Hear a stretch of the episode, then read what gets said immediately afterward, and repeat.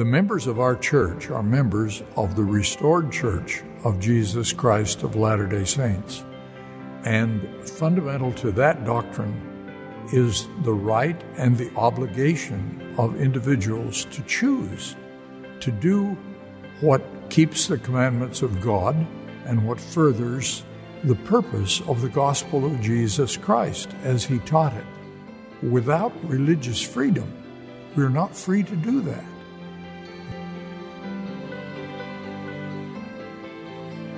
I'm Sarah Jane Weaver, editor of the Church News. Welcome to the Church News Podcast. We are taking you on a journey of connection as we discuss news and events of the Church of Jesus Christ of Latter day Saints.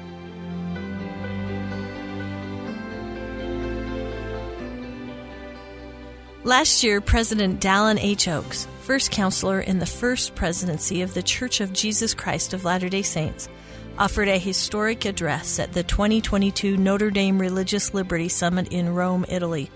He called for a global effort to defend and advance the religious freedom of all of the children of God in every nation of the world. While he was in Rome, President Oaks also sat in the visitor center of the Rome, Italy temple and spoke to the Church News about religious liberty and why it should matter to people of all faith as well as those of no faith. This episode of the Church News Podcast, released on July 4th, the United States Independence Day holiday, celebrates essential religious liberty freedoms and features President Oaks' Church News interview in Rome. We begin with President Oaks explaining what Latter day Saints should understand about religious liberty. There are really two aspects to having more people understand religious liberty properly. First of all, some people think it stands for too much, that religious liberty should dominate every other consideration.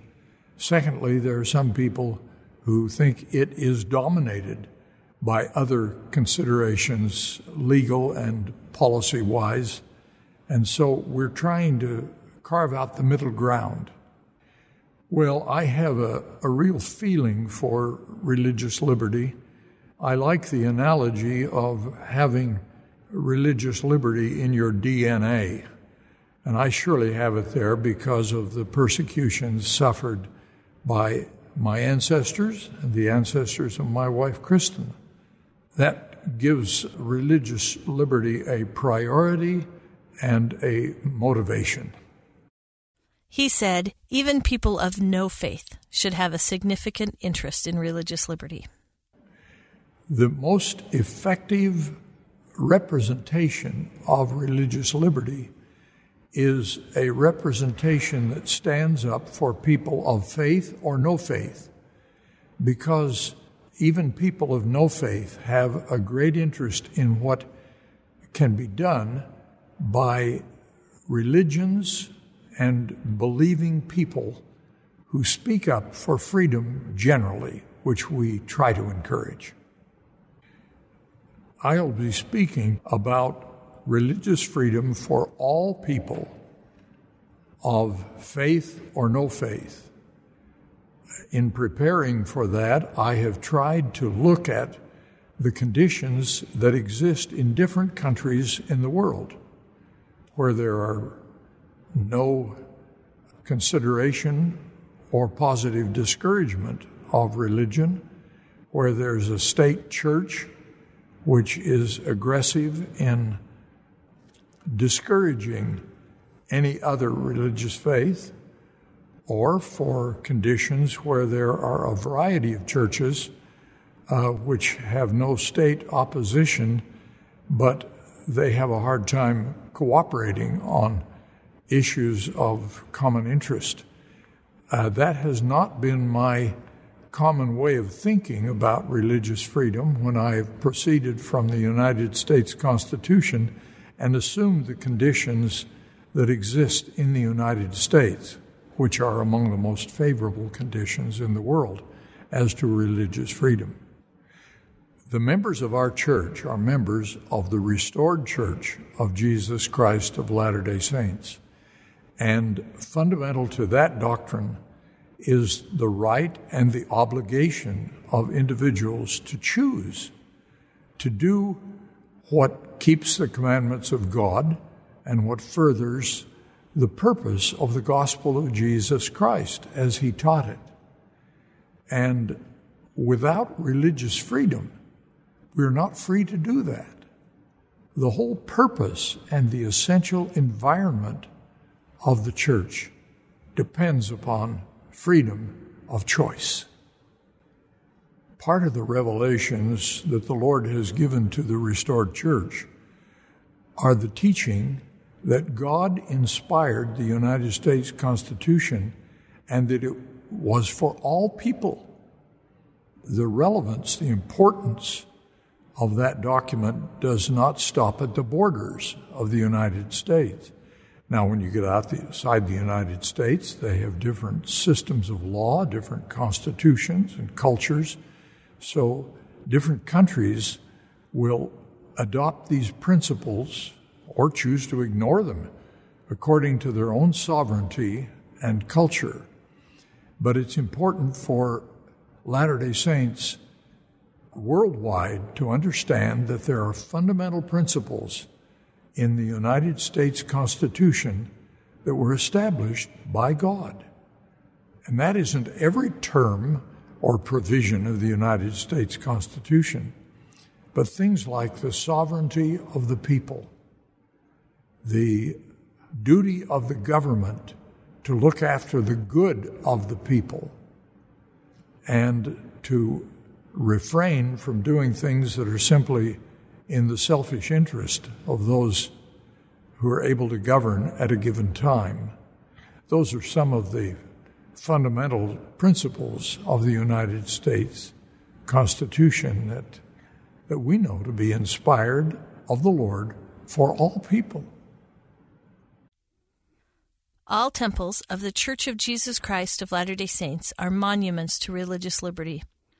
Looking at the Rome, Italy temple, President Oaks spoke about what temples should mean to Latter day Saints. What temples mean to Latter day Saints is their great symbol of the continuity of life.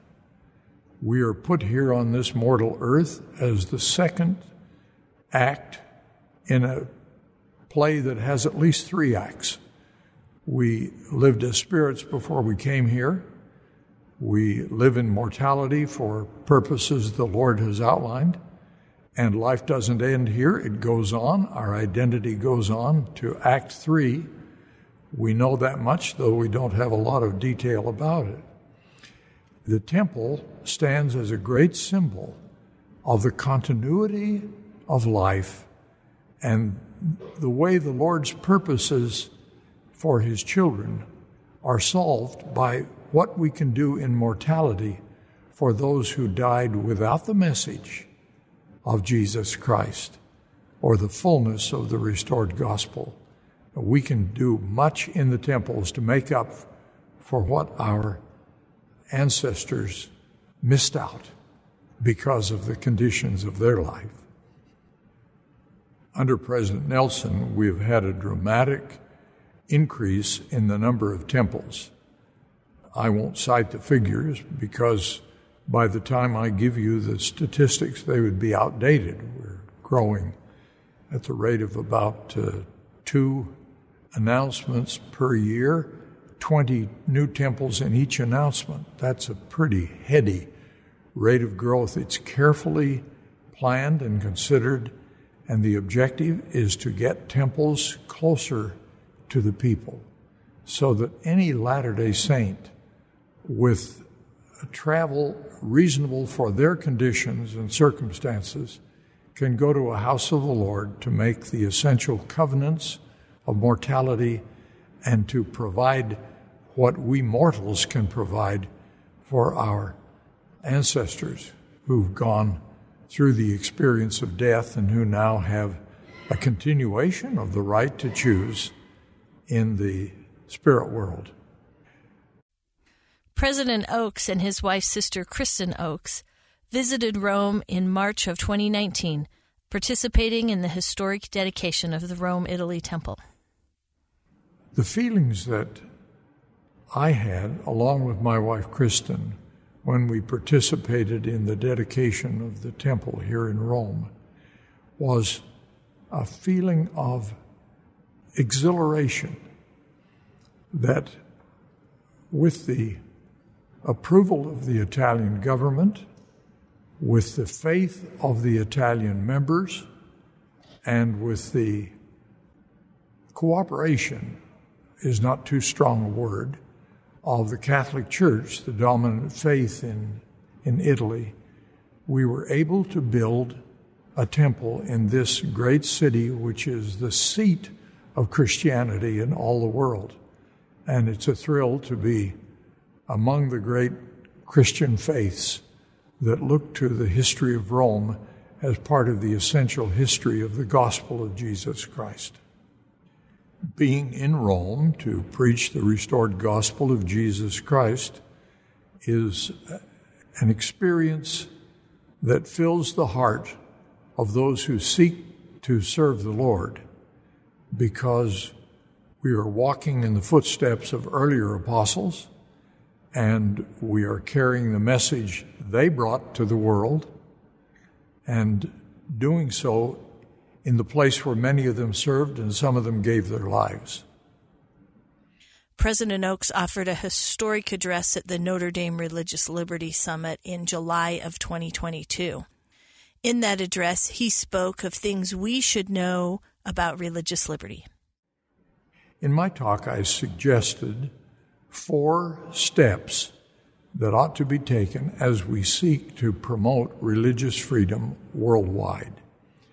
The first two of those suggestions concerned the organization of the effort.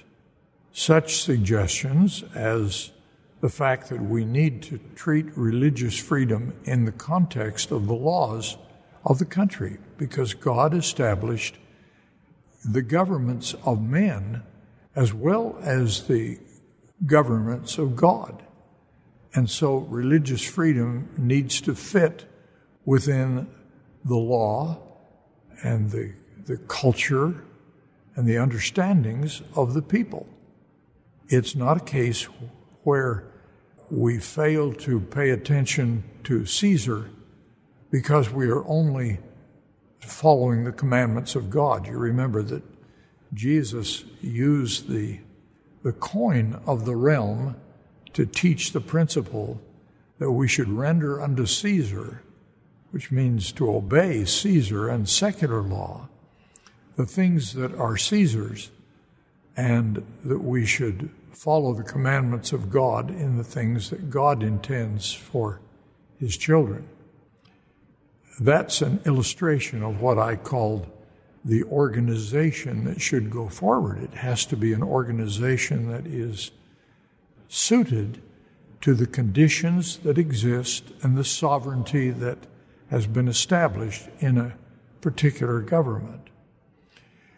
The next two suggestions that I made had to do with the application of the organization that promotes religious freedom. The essential uh, applications that I suggested are twofold. One of them is to unite with other like minded organizations to promote religious freedom, not to be soloing according to individual preference and interest, but to have the broad interest of trying to unite together, just as the Church of Jesus Christ of Latter day Saints unites with the Roman Catholic Church. The other essential suggestion is that we should do more to teach the public generally about the advantages that everyone has when religious people have freedom to pursue their doctrinal interests and their commanded service to God. Everyone benefits when we have that freedom, but we need to make a better effort to teach that essential fact than any of us had done individually in the past. Speaking about the importance of choice, President Oaks said religious freedom is not just the right to believe, it's the right to carry our beliefs into action. The idea of being accountable to God for serving fellow men is a very powerful motivator to produce the kind of advantages from the service of religious believers and religious institutions that we want to promote more effectively for the benefit of all society. One lesson that we need to teach to the public generally is that religious freedom is not just the right to believe, it's the right to carry our beliefs into action. And it's also the the right to meet together, to have organizations that teach and advocate the religious principles that benefit society as a whole. And so we were inhibited in meeting together by the proper government concern with health conditions and COVID. And so as we emerge from from that condition, it's important for religious people to get back together because the right to act as an organization, as religions do in hospitals and caring for the poor and in so many other illustrations, is a very important aspect of religious freedom. President Oaks also recently offered another historic address on religious liberty at the University of Virginia.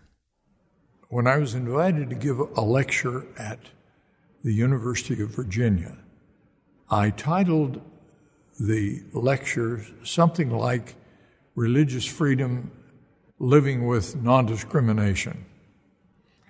And I was forced to think about the limits that religious freedom operates under. There are laws that inhibit some degree of religious freedom in order to serve the interests of non discrimination, for example. And it is short sighted of religions and religious believers to believe that their particular values, as important and God given as they are, should be dominant over every other concern of other children of God. And I yield to none in my understanding of and importance of religious freedom, or religious liberty, as it's sometimes called. But I have come to realize that, that God expects us to observe the laws of the place where we live, as well as to prevail in every part of rendering unto God the things that are God's. And so uh, it was a, a growth experience for me to give a lecture at the University of Virginia on the relationship between non discrimination and religious freedom. And I concluded, as I've reported in my lecture in Rome, that both sides of that potentially adversary relationship need to understand more about the concerns of the so called adversary and how a broad concern about the fundamental interests of a different group of children of God can help us say, well, here's what's most important to me in religious freedom, and invite the other side to say, well, there's some things that are important to people who value religious freedom that are not so fundamental to us. The things that are most fundamental to us are the following and when we come to understand the positions of our potential adversaries better, we're better able to live peacefully and with mutual respect under a common set of laws and religious beliefs. And what does President Oaks want young adults to know about religious freedom? I have one thought for young adults in the audience. If you haven't thought seriously about religious freedom, or if you wonder why it's important, let me encourage you to think about where would the absence of religious freedom lead society? Where will it lead is a question that young adults need to contemplate because they tend to live in the present rather than to anticipate the future. Someone said once that old people think about the past because they have no future. Young people think about the present uh, because they have no past. Well, whatever the truth of that observation, I encourage young adults to consider where society would be, where our lives would be, where our religion would be if we did not have religious freedom. Part of looking to the future and thinking about what you would lose if we didn't have religious freedom is the right to choose the right to choose what to believe, the right to choose what to act upon, what to do because of your beliefs. Where will it lead? Think of that. The only way to make progress on religious freedom worldwide is for people who enjoy religious freedom to think about the circumstances of people who are not religious not believers, haven't yet seen the importance, or can't enjoy religious freedom in the conditions of the country where they live. We've got to think about religious freedom for all the children of God, and if we don't, we're falling short of what our divine Father in heaven expects us to do. We're all His children some of us have blessings that we need to recognize and try to expand for the benefit of all of his children. In some places of the world, and at some times in our history, people have been persecuted or forced to flee from their homes for their religious or political beliefs. We respect and believe in helping to teach and support and encourage and improve the lot of individuals who pass from one sovereignty to another. We have so many refugees in the world today. We need to be sympathetic, understanding, and welcoming because in the origin of most peoples on this planet, we are all descended from refugees whether you look at Africa or Europe or the British Isles or America or South America or Asia, it's hard to find a country that was not affected by or inhabited by refugees at some point. It's an old problem, and we need to live with it more effectively and sympathetically. At this time, when many have concerns about the political direction of those who lead their nations, President Oaks shared advice for those who worry about the direction or future of their country. There are obviously uh, serious concerns and doubts in the hearts of many people about their own government or about the trends they see in governments worldwide. I think what I would say to those who are overcome with such doubts is trust in the Lord. There is a God in heaven and he watches over all of his children in every nation.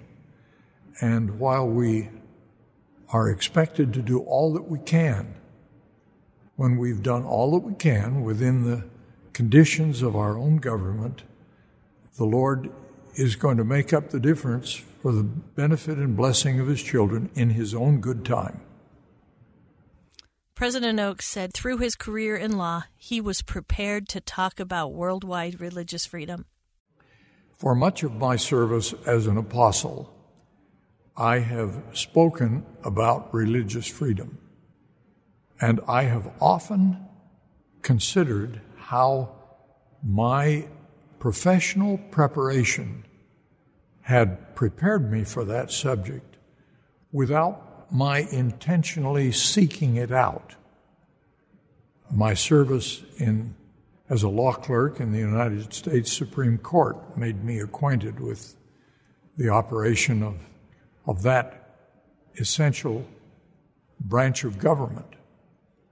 And my service as a law professor for a decade at the University of Chicago gave me opportunities to speak and write on that subject. And then at Brigham Young University, where I served next as president, we had a major challenge from the federal government under what we know as Title IX, which, as originally drafted, required anyone that had anything to do with federal funding to uh, treat men and women the same in all respects, which would desegregate men's and women's dormitories, which we would not accept at BYU. We stood up and fought the government on that in a national fight where we prevailed. And Title IX was amended for the benefit of universities and colleges nationwide. And then when I left Brigham Young University, I, I went to the Utah Supreme Court for a period of about three and a half years. And the Utah Supreme Court is not a major actor in religious freedom. But by serving as a judge, I was acquainted with what judges can do and what legislators need to do. And through that experience, I reached the conclusion that I've stated in my talk that the best way to approach religious freedom to balance the competing interests with non discrimination and religious freedom, for example, is to work through the legislatures because the courts only decide the narrow question that is brought before them. I had that impressed as a result of my service on the Utah Supreme Court. And that caused me to look at the solution to the problem in a different way than I had as a law professor dealing with court opinions. The lawmakers in the lawmaking branch can look at all aspects of a problem and hear the different interests and hold hearings and, and try to craft a, a code of laws that deals that deal with all aspects of the problem. So, as I look back on my professional life, I see that I have been led through a series of experiences that have enlarged my view. And now in this uh, experience in Rome, I'm invited to apply that broad background on a broader front religious liberty worldwide. As we conclude this special July 4th podcast with President Dallin H. Oaks, he explains what he knows now about religious freedom and why it is personal to him and his calling as a special witness of the Lord Jesus Christ. When I was called as an apostle, I received a calling I had not anticipated. It came as a total surprise to me, and I went immediately to the revelation that explains what an apostle is to do. He is to testify of the name of Christ in all the world. Now, the name of Christ is not a label, as I found in my research it's easy to assume that the name is a label because that's a common understanding that we apply in other circumstances. But it's clear from the scriptures that To testify of the name of Christ is to testify of the authority, authority of Christ and the work of Christ, the atonement and so on, and also the essence, the exalted essence of Christ. I testify that those ideas are true. I've tried to follow them in my own life, and it has caused me to, to know by the testimony of the Holy Spirit that Jesus Christ is our Savior, our Redeemer. He the Jehovah of the Old Testament. He's the, under the plan of the Father, the creator of the world. And He is the force, the light of the world, lighting every person that comes into the world. And His work proceeds through prophets and through the commandments of God and through the ordinances of the gospel of Jesus Christ. I know those things to be true and I testify of them in the sacred name of Jesus Christ. Amen.